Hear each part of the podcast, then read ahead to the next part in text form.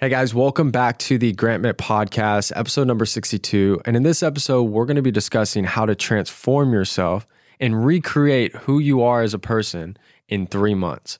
Now, I'm going to break down all the steps to do this and also a story of a similar way that I've done this and continue to do this each time I'm trying to reach a new level. And I want to be as simplistic and basic. And as you're listening to this, I want you to take notes and really be very blunt and honest about what your current situation is, who you are now, and just extremely transparent and upfront about what you want out of life. And it really, just before I dive into this, the first step to changing, growing, and getting to any new level or achieving any new goal or solving a problem even is realizing where the heck are you right now? Who are you as an individual? And understand that every single day when you're out and about, whether you're running to the grocery store, whether you're calling clients, where you're calling a bunch of lists and talking to hundreds of people a day, the world is actively seeing who you are as a person in real time. I love the saying that the people from back home or the people that you've always grown up with won't give you your dream life. If they would give you your dream life, you would already have it.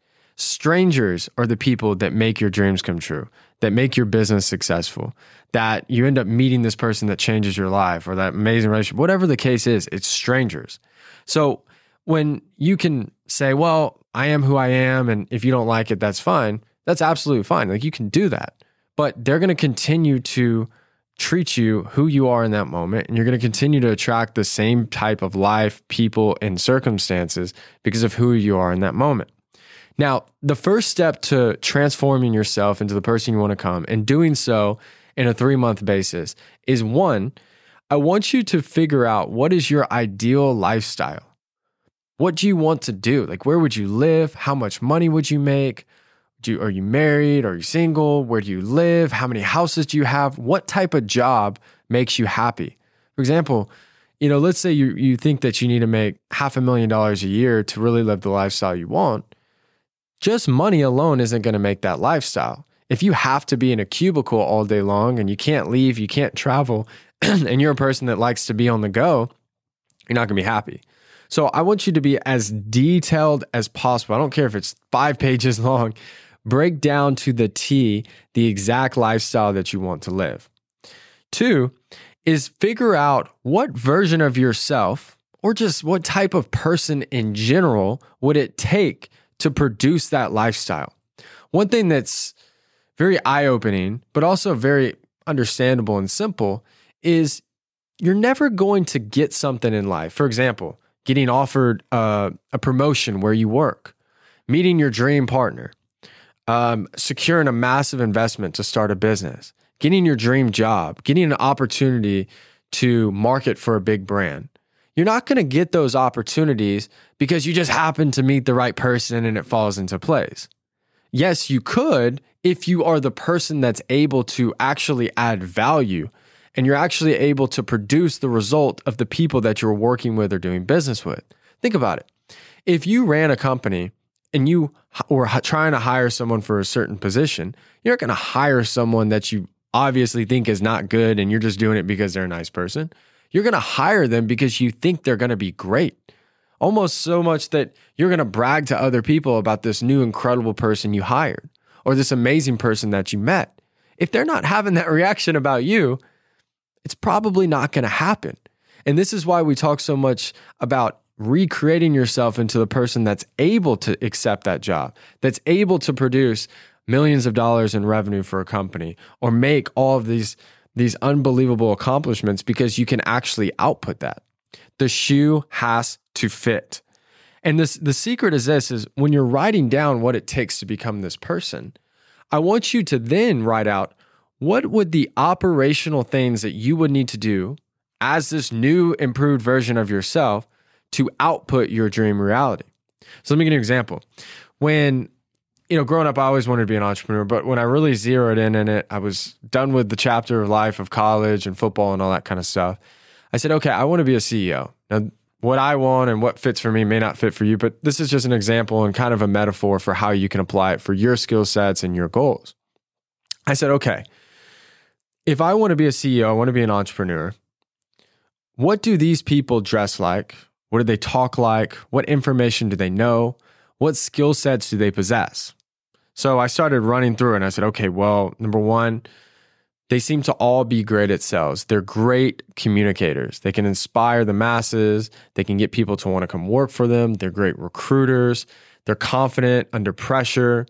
They're very intelligent and they understand the economy. They understand finance. They understand leadership and management. I was listing all of these details because I was looking at all these different C E Os.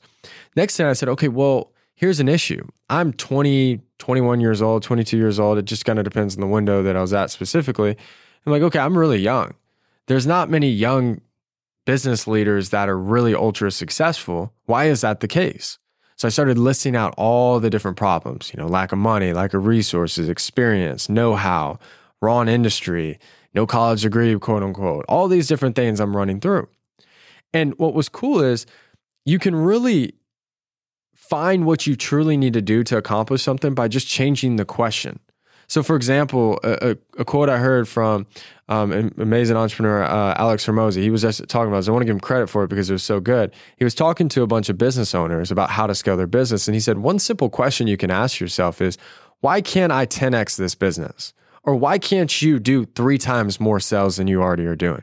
Why can't you hire ten more people? Why can't you start that new industry? And when you ask this really audacious, bold question, the first problems that instinctively appear are the problems that you need to solve to accomplish that. So for example, if you're like, why can't I ten X this business? You go, well, we would need one hundred different people to do that.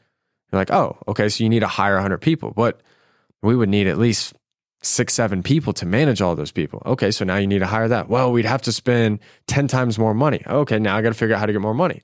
And while those things are going to be difficult to achieve, you now know that you essentially need to hire one hundred people, you need to find eight people that can manage it, and you need ten X the budget to produce that result. So you took this complex problem and made it extremely simple by just identifying the real problems and then solving and breaking and reverse engineering each one of those problems. So you got to do the same thing. The, the thing that I want to convey to you guys is you got to stop wishing for stuff. You got to stop hoping for stuff, spinning around in circles, hoping that someday someone's going to give you your shot. Look, it has to make sense for them. People don't spend hundreds, thousands, millions of dollars on products and services and businesses and investments unless they selfishly think it's going to improve their life. So when you understand that's how the world works, you can simplify the way that you're going to attack the market, the changes and adjustments of yourself, so you can actually start achieving these goals. Now, when you've dissected this entire thing, almost as if you're playing a video game and you're watching yourself, you go, okay, my person, my Grant two point oh, your version two point oh has to be able to possess these qualities. Start setting up the day-to-day operation to learn, groom, and develop yourself to be able to produce these results. You may go, man, I need to lose ten pounds. I may need to bulk up and get more fit. I may need to go read one hundred different business books. I may need to go talk to mentors. I need to learn sales maybe. So I need to start figuring out how I can get a sales job, or whether it's my own business, I need to make one hundred or two hundred cold calls a day and study sales and influence and persuasion and take a course or get um, a coach or work at this company for this incredible person and learn from them and take them to lunch every day so you can learn more. You start breaking down all of these different things. Now, start operating as if you already are that person today. Not in three months when you feel comfortable. I want you to start acting like the person that you want to produce and become today. Then what's going to happen is you're going to start developing yourself slowly and grooming yourself into the person that it takes to not only produce it, but also for the person that the world views and sees as the person that fits that role. When it comes to achieving anything in life, a lot of it has to, to do with your perception. In other words, the way that the world views you. For example, people have seen so many different movies, they've worked at jobs, that their brain has associated certain types of individuals that have certain personalities, communication styles with certain jobs. And so when you start fitting that mold, what's interesting is because you've scaled back, you're transitioning yourself, you're recreating yourself into this new version of you. What's cool is when you start meeting these strangers, they don't view you as this one point oh old version of yourself. that wasn't doing what they wanted, it wasn't as successful, in real time, they react and treat you like a person that you're becoming. This is when things get fun. You're going to start now noticing that people are going to start treating you differently. They're going to start treating you with more respect. They're going to be more patient with you. They'll even start being a little bit more hesitant, meaning like, hey, hey, how you doing? Yeah, what, what do you do for work? Instead of, oh, what, what do you do? And all skeptical. They're going to be calm and nice. And and I work with so many sales reps and sales leaders and, and, and people that are in higher up management at my companies. And when I start teaching them these things, they'll call me in two, three weeks and they'll say, Grant, it's crazy. I go to restaurants now and they all call me boss for some reason. They park me in the front at the valet. They kiss my ass when I'm sitting there at dinner with my wife or with my girlfriend or whatever. He goes, it's crazy. You're right. And it's not because they suddenly started acting different. Yeah, that's part of it. But they started recreating and transforming themselves by changing the information that was going into their head and operating and moving like a person that they were trying to become. Third, when you're in this process, I want you to cold turkey, start pulling away from all of the wrong people and environments that don't align with the version of yourself that you're creating. Nothing is more important to the likelihood of someone's success than their environment. It's uh, like the great book, Think and Grow Rich. It talks about how every person initially abhors crime. They don't like it. If they're around it, like kids, for example, when, when kids are born and they're young, they're very pure. They're sweet. They don't have, they don't judge people. They're not rude to people. They're naturally very nice. But if you've grown up around crime and violence and stress and trauma, eventually you're around it so much that you start to adapt to it. You get used to it. Sometimes it even takes you in with you. The same thing happens for success. Even if you're around this horrible environment with these wrong people, they're negative, they're not successful, they're having issue after issue after issue, and suddenly you're around these hyper successful people that are so far ahead of you that it's uncomfortable even being in their presence. Suddenly, you start thinking a little bit different. You start moving different. Your perception of the world changes. The things that you do start working different. And then all of a sudden, you start becoming more successful. You start becoming like these people. But before you even start finding this new crowd, I just want you to kind of almost go into hibernation for a little bit, kind of disappear off the map, maybe for a month, maybe a couple weeks, maybe even two months, depending on how much you're changing. And I want you to focus on yourself. Develop who you are. After you've cut off all of these things, it's going to feel weird and may even feel lonely for a season. I want you to fill your brain up with the right books, the right videos, the right podcasts. If you're listening to this, you got a head start. You're in the right trajectory. Go listen to things that will groom you into the new version of yourself. Now, once you've done this, and this is kind of what I did, was when I came back from, you guys know that I played junior college football. I moved back to Houston at, at twenty-two years old. I was sleeping on my mom's couch. I didn't get accepted, or excuse me, I got accepted in U, uh, University of Houston, but none of my credits were accepted. So I was supposed to be a senior. Now all of a sudden I'm a freshman. I'm twenty-two. I'm sleeping on my mom's couch. I feel like the biggest loser ever. And the job I had lined up fell through. I'm sitting there thinking, what the hell do I do? How do I get myself out of this situation? And the first thing I started doing is Ubering all across Houston, and I would apply for sales jobs, and then I'd go sit and read at Barnes and Noble. But while that was such an uncomfortable situation, because I'd been through so much trauma and stress living in Long Beach, living in Brooklyn, and going through so much in those periods of times, that it felt amazing. Yeah, I was on my mom's couch twenty-two, and it was a little embarrassing. And yeah, all the college credits stuff didn't work out, but I was at peace with myself. I didn't need to be around all these people. I was focusing on me. And not only did I become more mentally tough, but I started thinking different. And then all of a sudden, I started noticing people started treating me different. They would communicate with me different. And not only that, I started attracting better people in my life. And those are the signs that you get when you're moving in the right direction. If different people start communicating and reaching out to you, it's a sign you're heading down the right path.